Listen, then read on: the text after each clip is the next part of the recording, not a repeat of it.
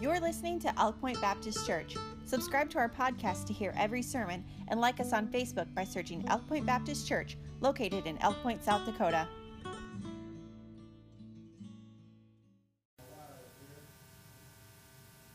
But over the last, the, our, this whole series that we've been on has been a, uh, a series that we've used with Paul Chappell. It's called Real Church, and so that's why it's been Real Prayer and Real Church and Real Fellowship. And we do have a couple left in that uh, book to go through.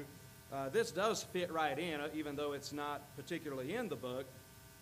But I want to look a little bit about some of the things concerning the church and namely, as we started last week, we begin to talk about spiritual gifts. But I want to even back up just a, a step further from spiritual gifts today. If you'll give me a second to get my ducks in a row here. You know, something I always like to preach with is peppermints. For years, I have preached with a peppermint in my mouth. Uh, today, it's a Hall's cough drop. And I just got one, so I got to stretch it out. But uh, but it reminds me of a, of a preacher that uh, he would, uh, he had, did kind of an experiment to where basically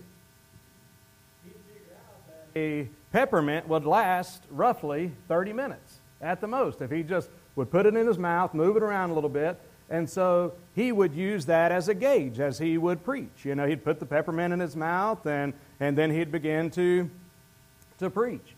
And, uh, and then when the peppermint ran out, he would know that his time was up, and so he would wind things down. Well, one day, the pastor made a mistake. He preached for a couple of hours. But what he had done, instead of reaching in his pocket and grabbing a peppermint out, he reached in his pocket and accidentally grabbed a button. And he was sucking on the button and sucking on the button, and of course, it never went away. So hopefully that don't happen to us today. At least I'd have an excuse, I guess. But if you would uh, turn with me, a couple passages I want you to consider with me. Uh, we're going to look in 1 Corinthians 12, and that's where we began last week, and I do want to go there again. But first, I want to back up just a little bit here as we think about the church of the living God.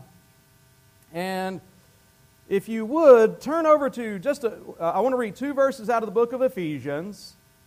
Um, and then I want to read a verse out of Colossians 1.18. Could I get a volunteer to read uh, Ephesians 1.22? Anybody anywhere? Doria will read Ephesians 1:22. Can I get a volunteer to read Ephesians 5:23? 5:23. Ephesians 5:23. Thank you, Natalie. You'll get Ephesians 5:23. Thank you very much. Uh, then Colossians 1:18. Anybody for that one? I don't have another kid that I can just make do it, so okay, I'll do that. All right. Uh, So let me get over there. Colossians 1.18. And Doria, read Ephesians 1.22.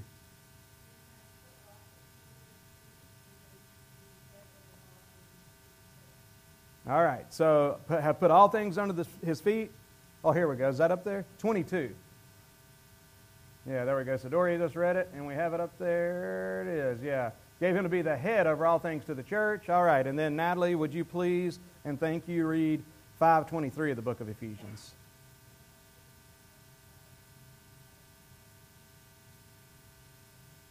All right, so we see that the example is being given there. That whole section is really about Christ and the church.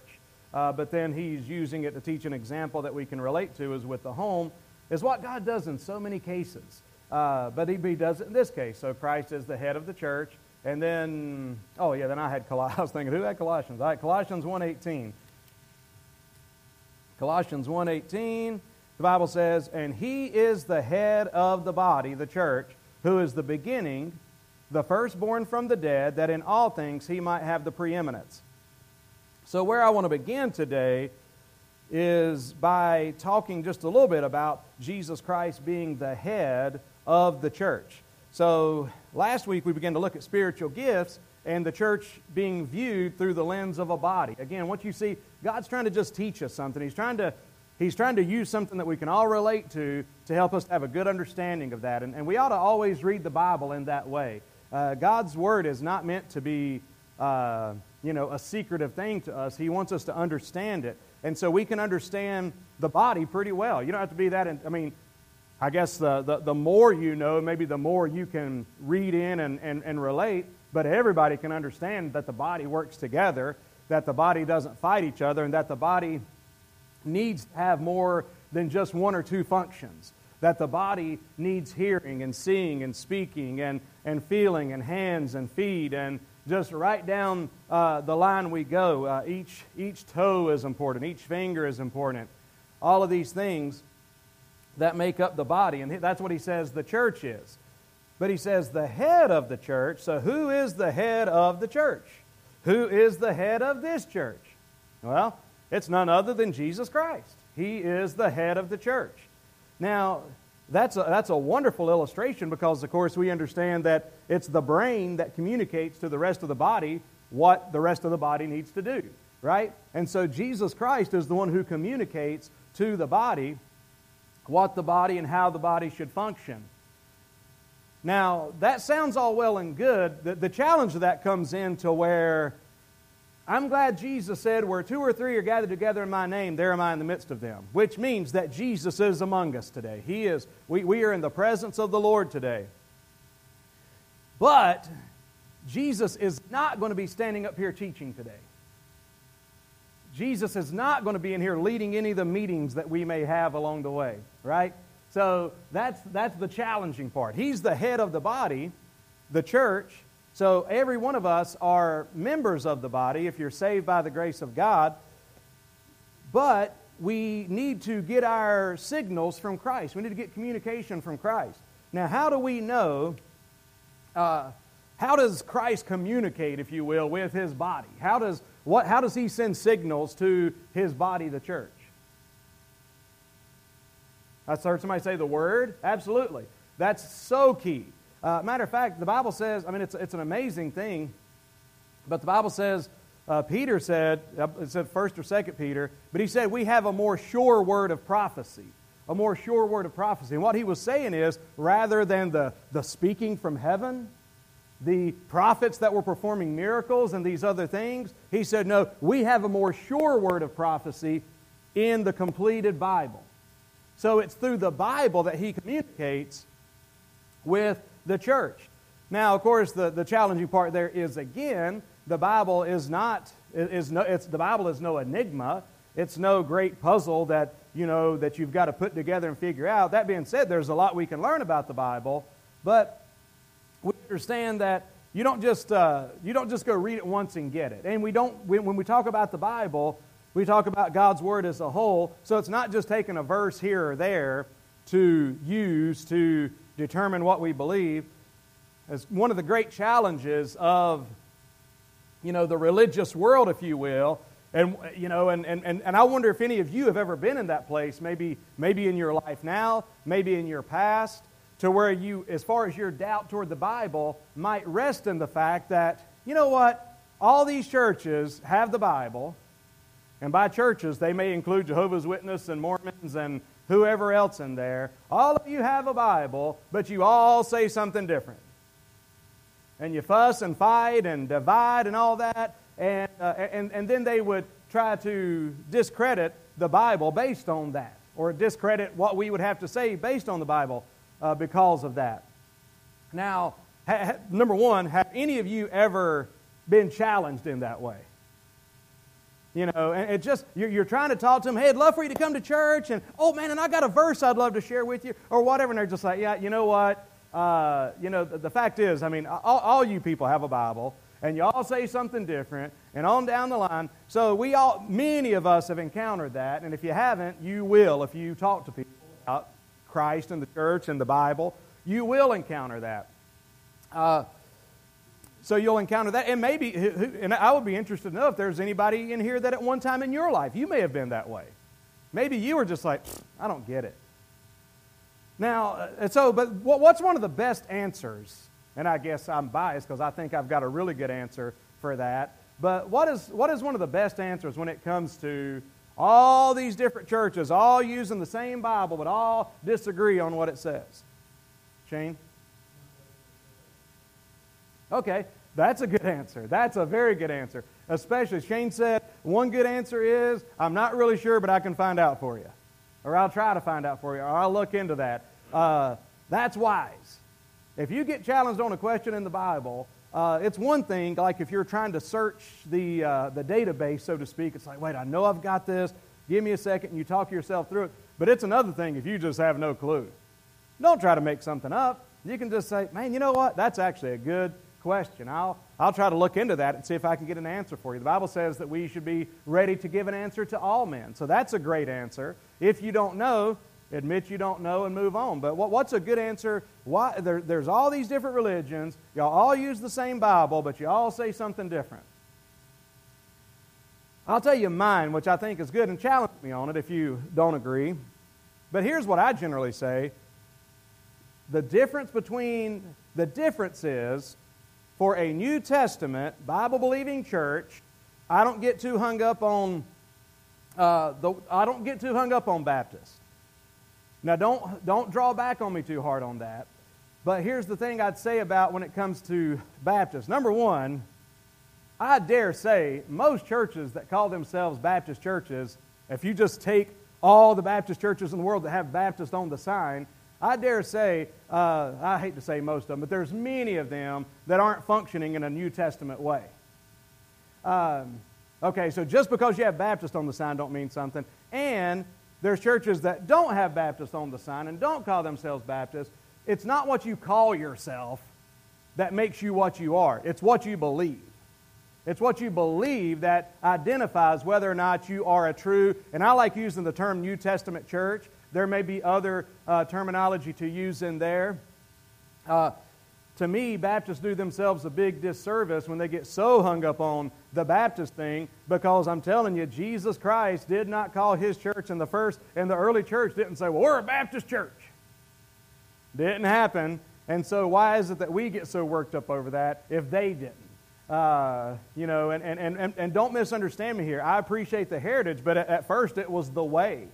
And then it was Christians. And then it was something else. And then it was Waldenses. And, and just on down the line it goes. Finally, we begin to be called Baptists.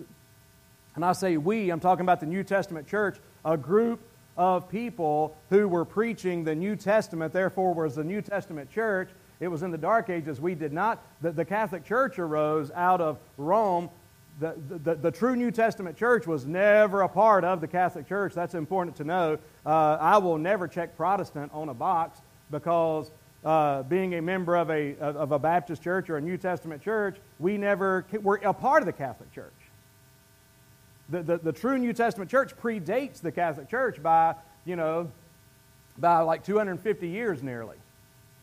Okay, let me get somewhere where, where I'm going here. But the point that I'm just simply trying to make is this. That's, it was around that time when we began to be called Baptists because it started with Anabaptists, rebaptizers. Because uh, the Catholic Church, especially, or the Catholic, whatever you want to call it, especially, then the Protestants after that, they would baptize infants. That was not a practice of the New Testament church ever. And why, let me ask you this question why was that never a practice in the New Testament church? And this is kind of getting to the thing you say, man, if have you wandered off, where in the world are you going? But it's, uh, it's, it's related, Kurt.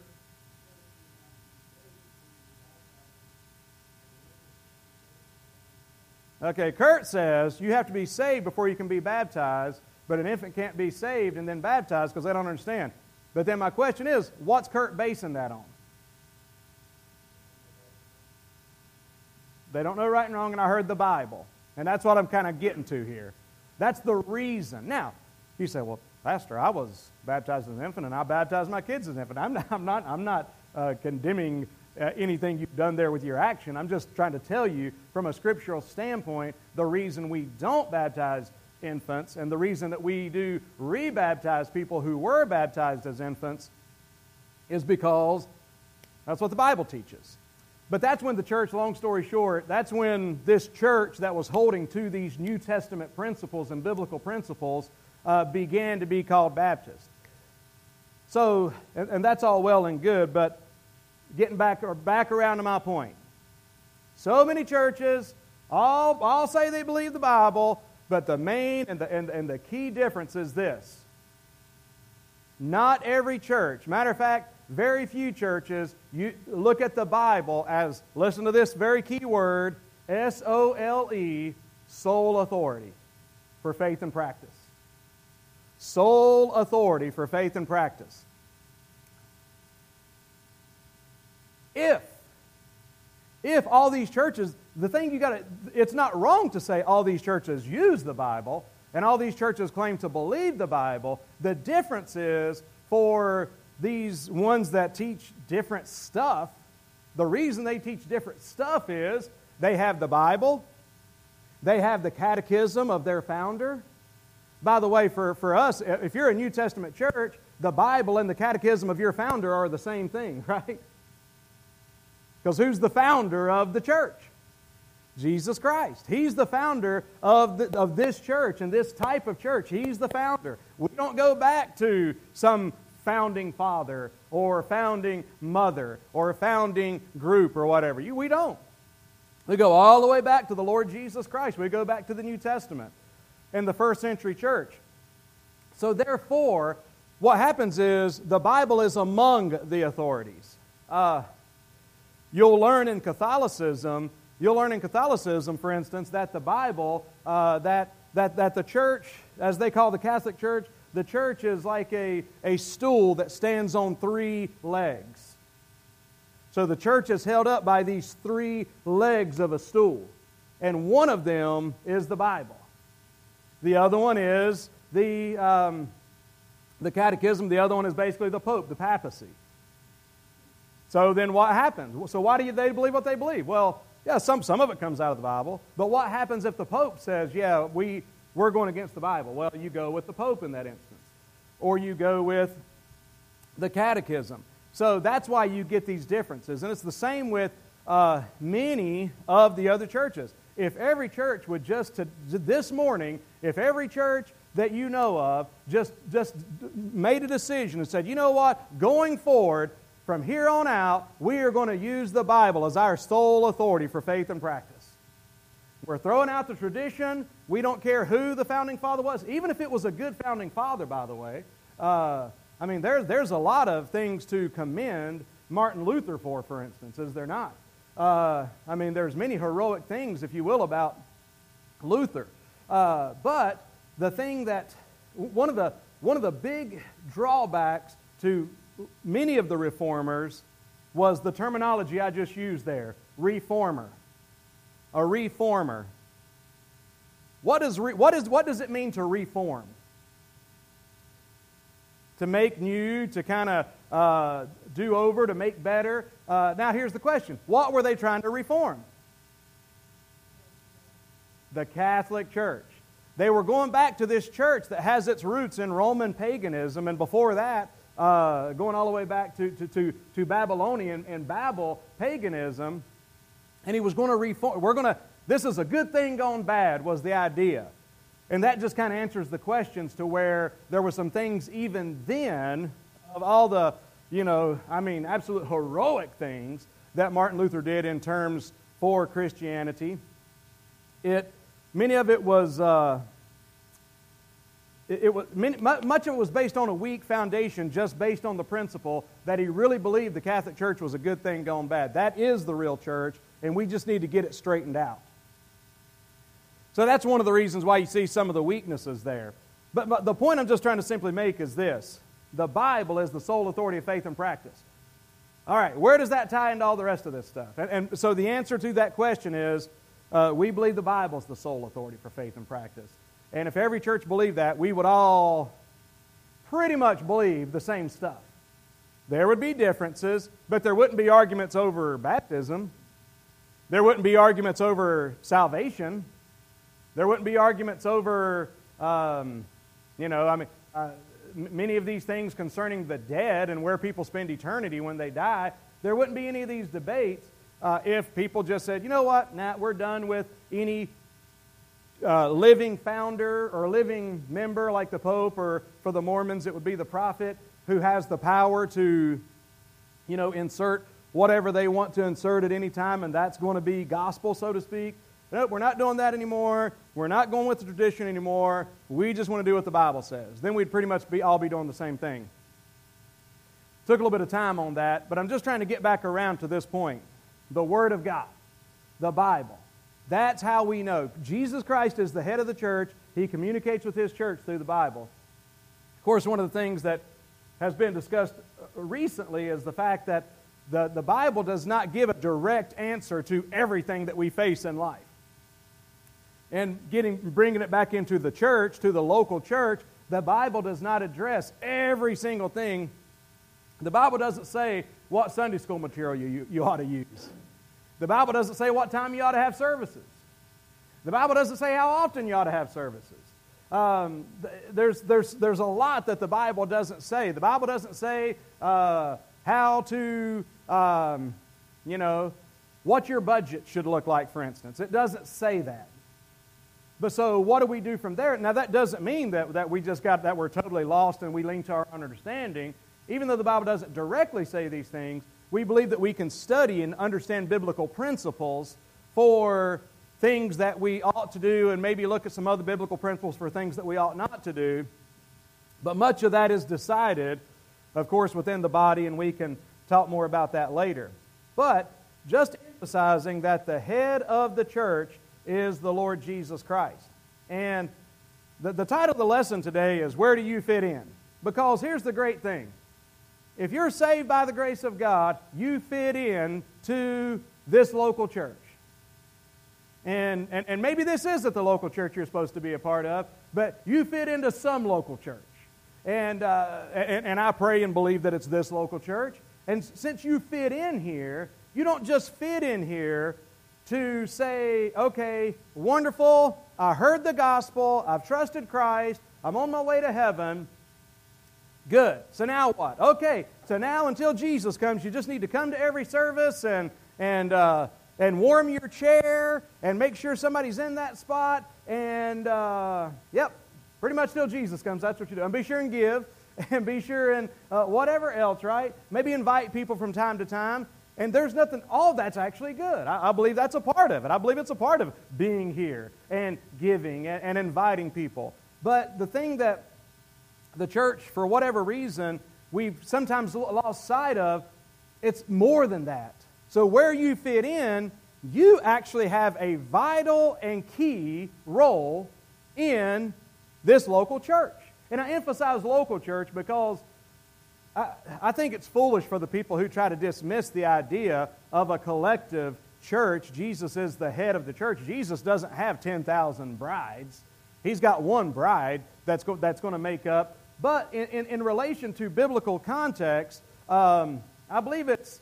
Uh, very close. It's like 95 to 97. I can't remember the exact number. If you know, you can holler it out.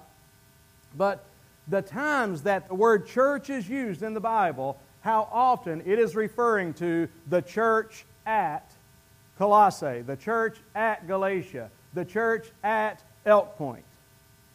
Most of the time that God's dealing with the church, He's not talking about, you know, the church at large, if you will. He is talking about this church and you have a vital and key role in this church. You're saved by God's grace, therefore, you've been gifted. So you fit in here, but where do you fit in? How do you fit in? Does what you offer even matter? And I would just obviously say absolutely 100%. And so that's where I'm trying to bring this around to the idea of spiritual gifts. And we talked a good, uh, some about spiritual gifts last week. We, we cut off a little bit short, but let's go read 1 Corinthians 12. And I wonder to this point uh, if there's any questions or comments or clarifications. Yeah, Trey. Uh, no, look it up for me. I mean, so, uh, and maybe, maybe somebody here can define catechism. I know what a catechism is, and really, the definition of a catechism, there's nothing really wrong with a catechism. Uh, there would be nothing wrong with us using a, a, a form, the, the form of uh, cate- catechizing our kids with the truth of the Word of God. Uh, so, catechism in and of itself is not actually bad. But it's when the catechism comes on equal ground with the Word of God. Somebody give me, a, could somebody give me a good definition of catechism? It's kind of like one of those things where I know what it is, uh, but it's almost like what, what, what, okay, Emily's looked it up.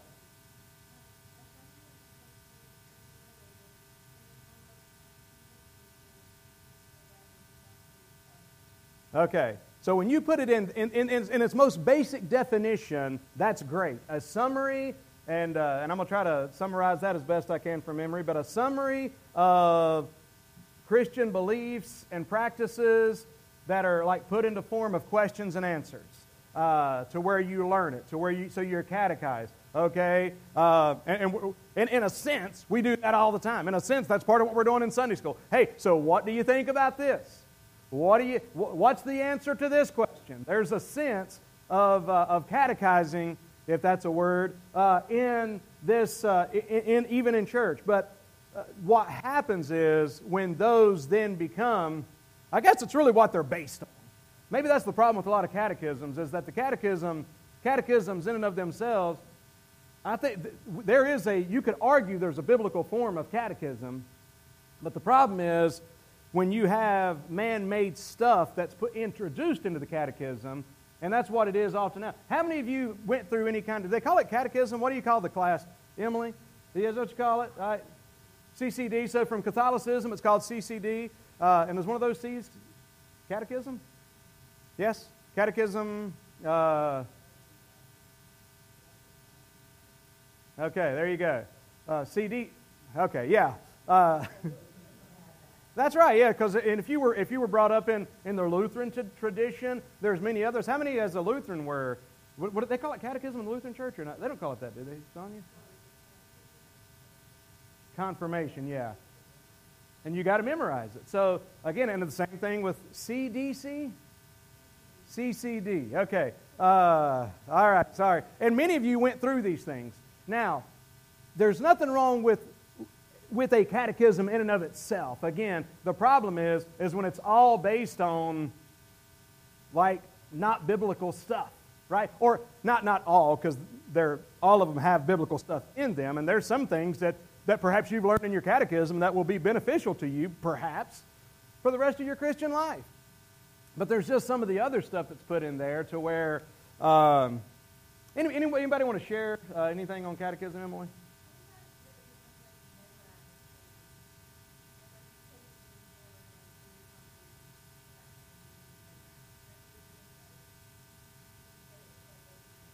Yeah, and, I know that turns into a problem with it. It's, uh, it turns into going through the motions and so forth. Any other thoughts on catechism? Because many of you have gone through it, Ron. Yeah. Yeah. Because what is doctrine, by the way? Teaching. So anytime you hear somebody say, yeah, well, they talk too much about doctrine, it's like, what? what? Uh, we, we, don't, we, we get together and we don't discuss doctrine. It's like, well, what do you, what are you doing, you know, as Christians? I mean, uh, so yeah. Any other thoughts on catechism, Sheriff Doria?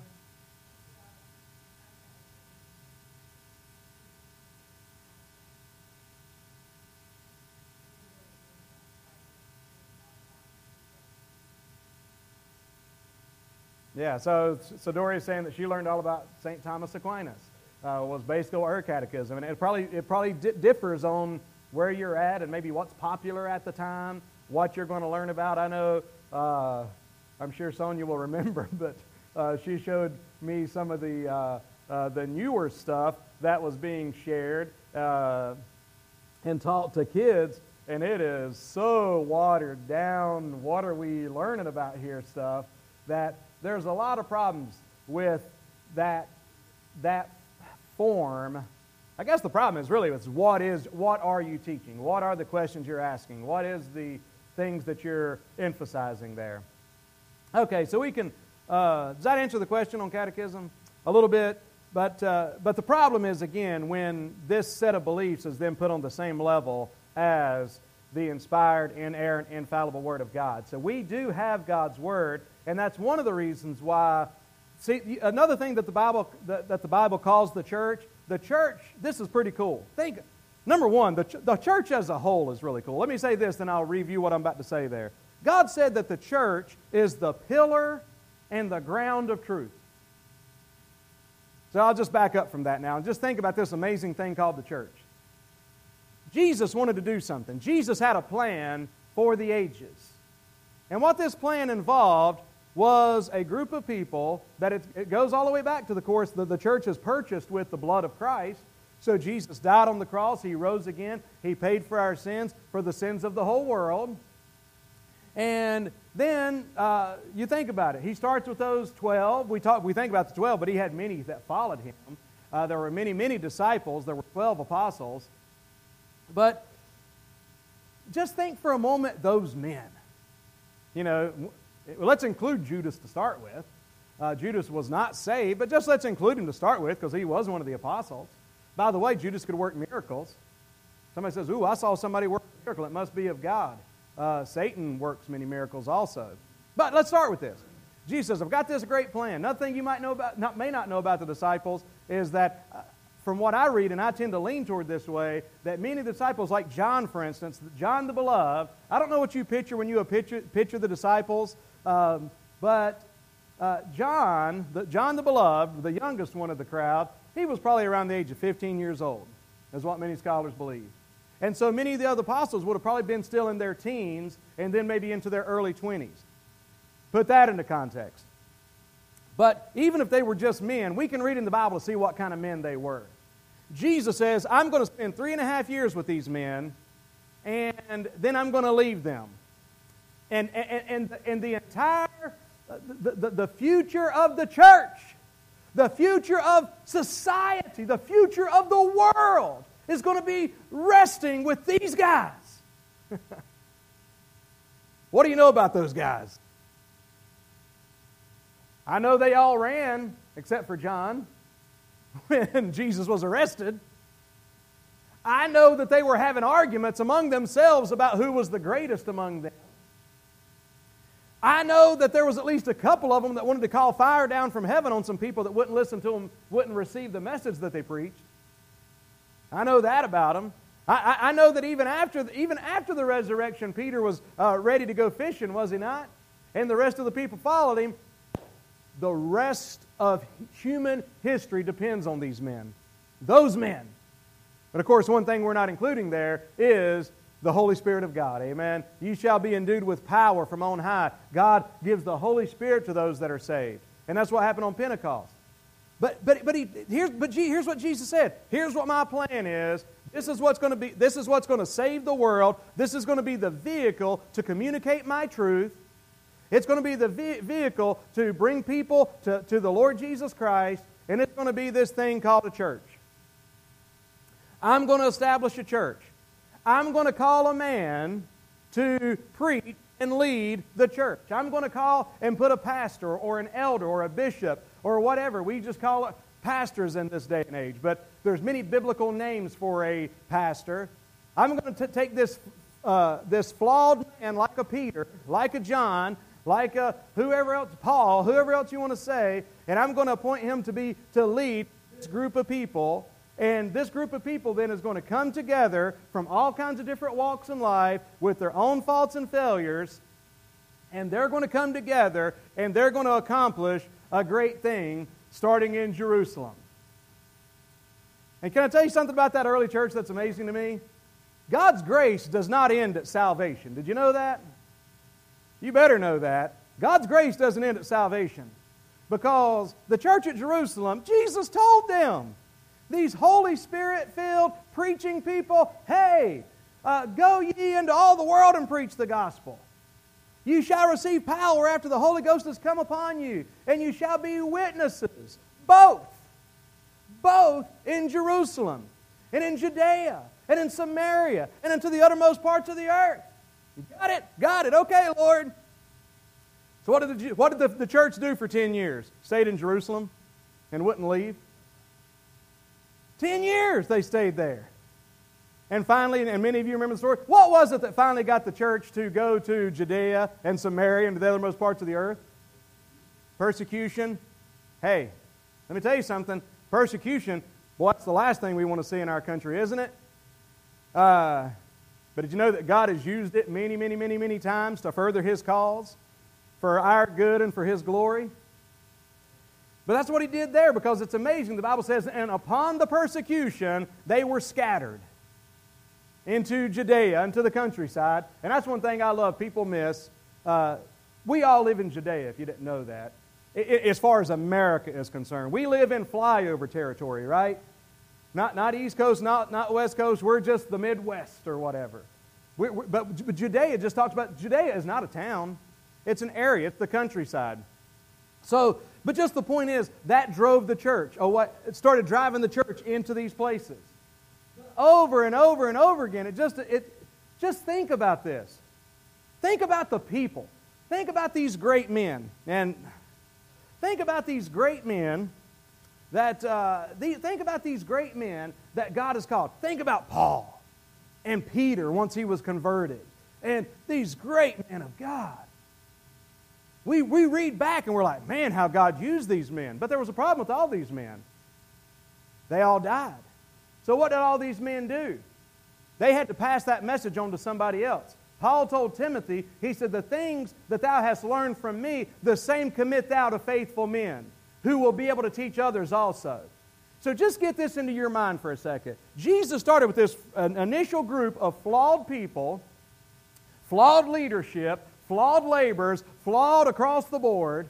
And Jesus says the hope of the rest of uh, modern history is based on these people. But it's through the, but He gave us His Holy Spirit and He gave us His everlasting, infallible Word. All right? So those are the two keys that, that the head communicates with this body, this church of His. But what happened? Paul taught Timothy. Timothy th- taught the people of his church.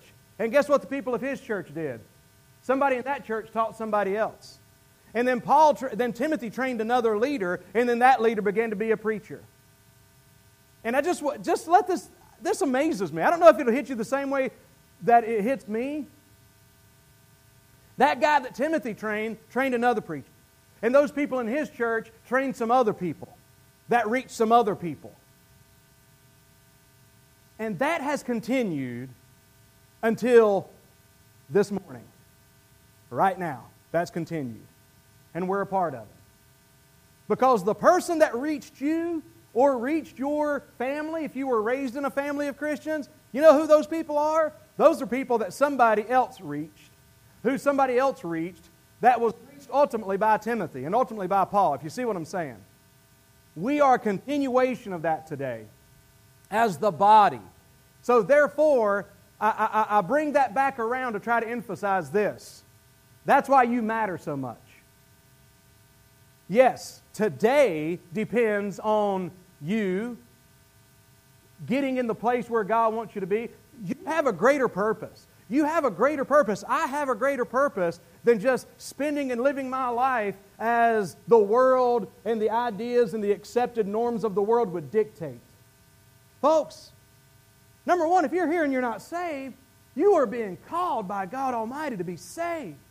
And if you are saved, his next step is for you to be baptized and to be a part uh, in, in, a, in a key role in, an, in, in, a, in, a Baptist, in, in a Baptist church, in a New Testament church, in a local church. That's the word I was looking for. In a local church. Because you don't want to know why?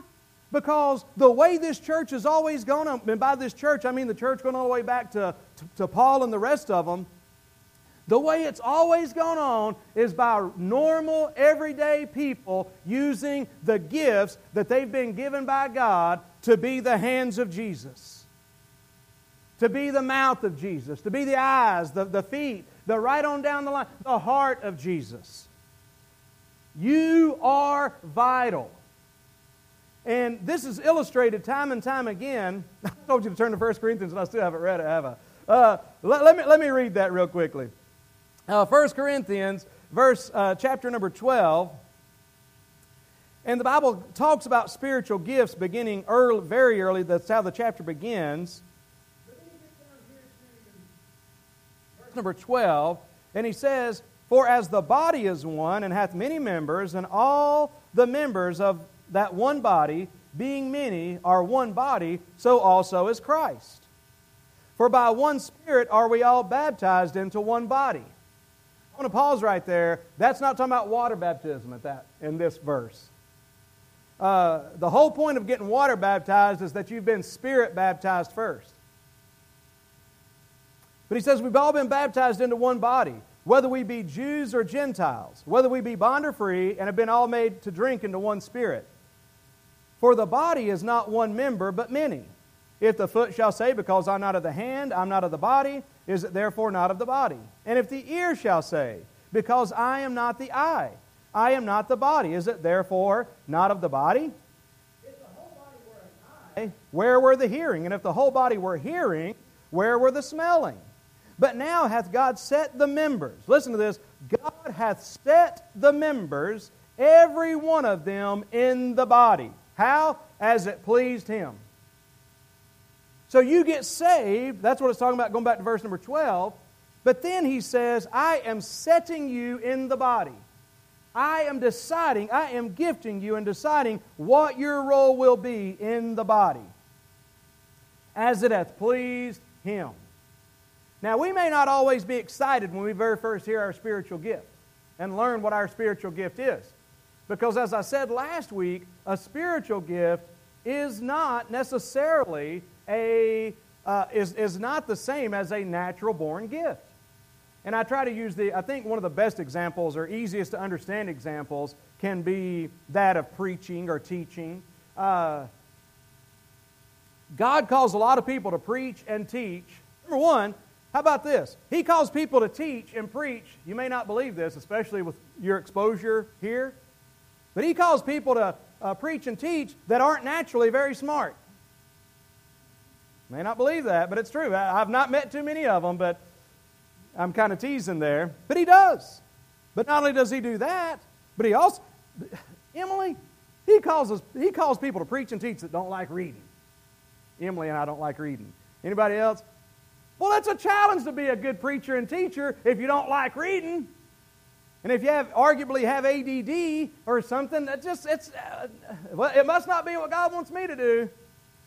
All right? So God calls people like that to preach. He might call somebody to preach that's like that and doesn't want to speak to more than one person at a time anytime and barely wants to speak to one person at a time. In other words, God does call severely introverted people to be preachers and teachers.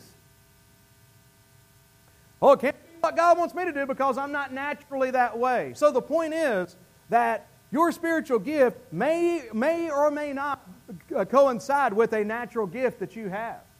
It may not be, uh, God, there, there's, there, did you know there's a spiritual gift of giving? Remember, the same Holy Spirit is, give, is giving all these gifts.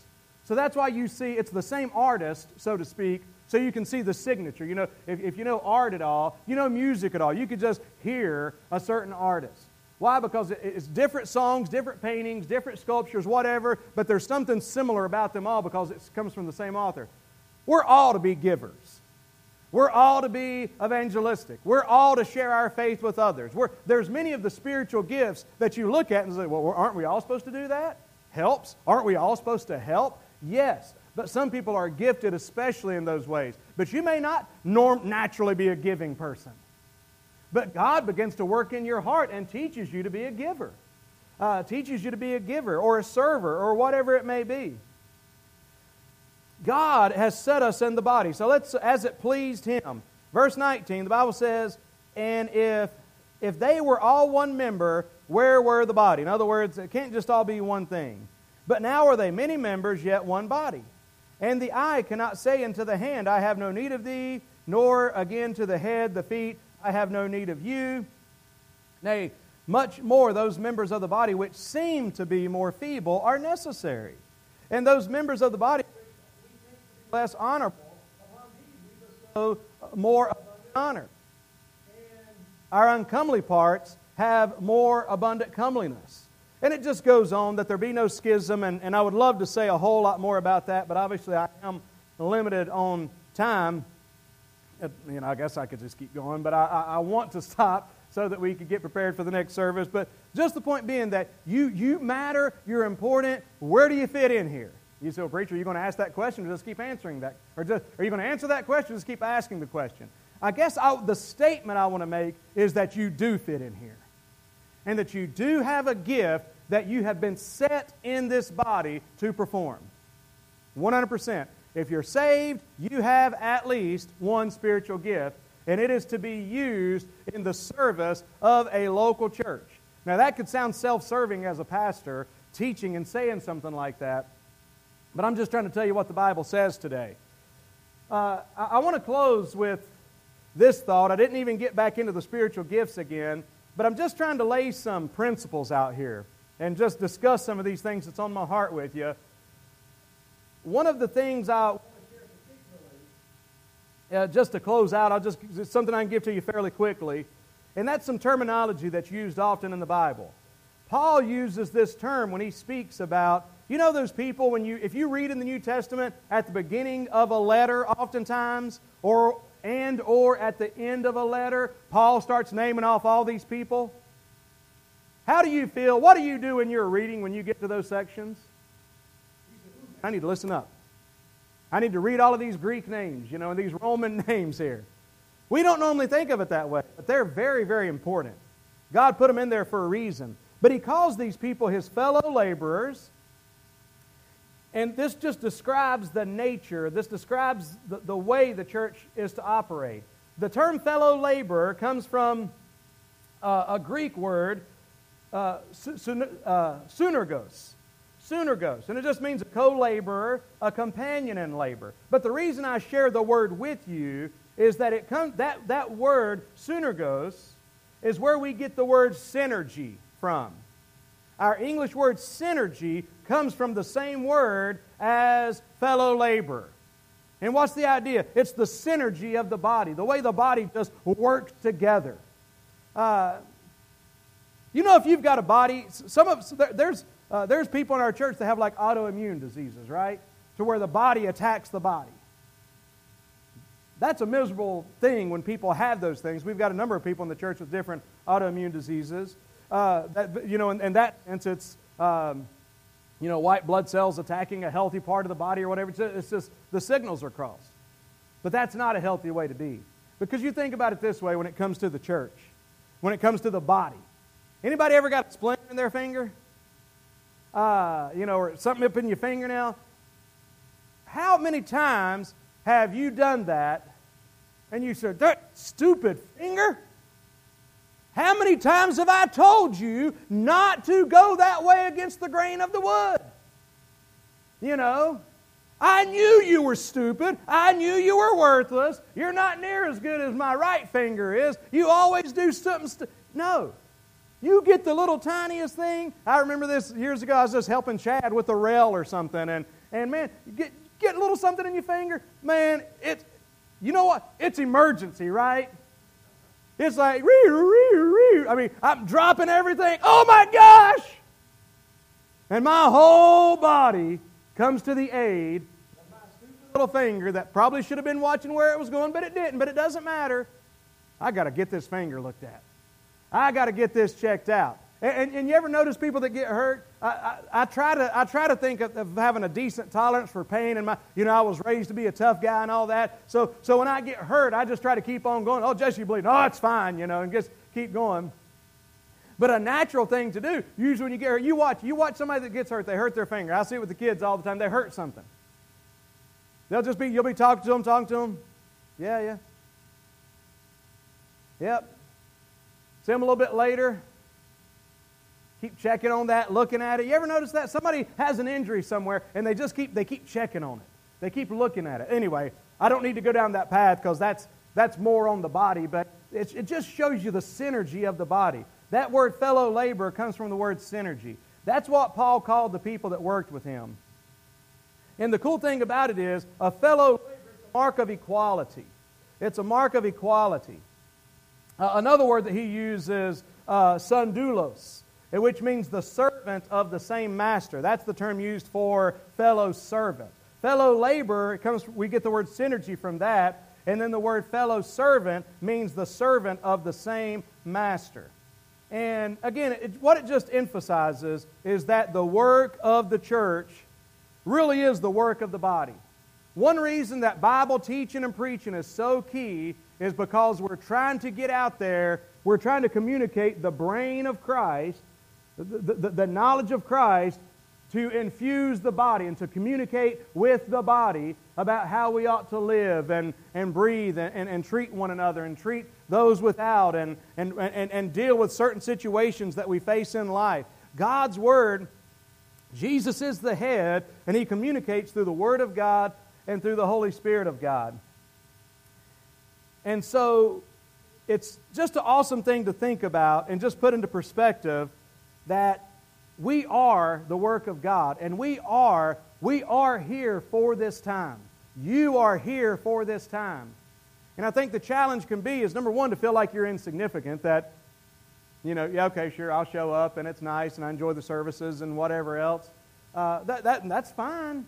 But what I want you to understand is it's a lot bigger than that. You really do fit in to God's plan. You fit into God's plan for this age. You and your family. And it's just simply saying, you know what? I've been gifted in a way. I've been gifted by God. I've been set in the body. And, and here is how I want to be able to glorify God. And the great thing about it is, is that'll be the stuff that we take with us when we go to stand before the Lord one day. You know, uh, that which we can take to heaven with us is that which we've done for the Lord. Um, and, you know, one of the things I, I've worked on, I mentioned this last week as well, but I've been trying to put together because one of the things that I believe it's my job to help do is to help people find where they fit in, where they can serve, where they can say, you know what, this is something I, re- I really want to be a part of this. I, I think I can help in this way. Um, and it's not an exhaustive list, but I've got, uh, oh, I don't know, about 15 things or so, uh, 15 different teams, if you will, that are just opportunities that you may fit in, that you may fit in, and that you, where you fit in may not be on here. But it's just a few things I wrote down to maybe try to help people because uh, what I want to do a great job as a church of in 2023 is really helping each of us to take our next steps to take the next step. And I've been so blessed. Some of the new converts that we've had in just recent months have told me, I want to, I want to take the next step.